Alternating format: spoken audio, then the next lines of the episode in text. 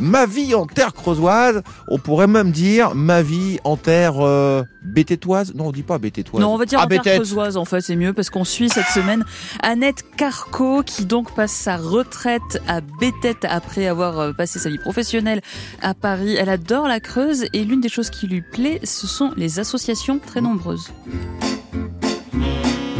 La vie associative, c'est le sang qui coule dans les veines euh, des Creusois. Et donc on se rend compte que dans des petits villages où il n'y avait plus rien, même des fois pas de service public, plus rien, on a énormément d'associations qui font vivre des petits villages comme des plus grandes villes, qui vont permettre de mettre en place euh, des cours de gymnastique, certes, mais des cours de chant, des cours de musique, une bibliothèque, une médiathèque, du théâtre, une vraie vie qui rallie les gens et qui donne un sens à la vie. Moi, je suis euh, dans plusieurs associations, dont une qui s'appelle Culture ton patrimoine, où on a créé un festival. On a monté aussi dans le village où je suis un commerce associatif. Après, il faut valoriser les bénévoles dans le monde associatif, c'est important. Et on a besoin des uns des autres. Et toutes les associations ont besoin de se fédérer ensemble. C'est comme ça qu'on est fort. Et je pense que comme c'est le sang qui coule dans les veines de nous creusois, il faut garder ce sang neuf et continuer d'avancer. Je pense que on pourra aller jusqu'aux grandes villes et leur montrer comment on peut monter des projets. Si on a de la volonté, en Creuse, on arrive à monter de grands projets. Et merci à la vie associative.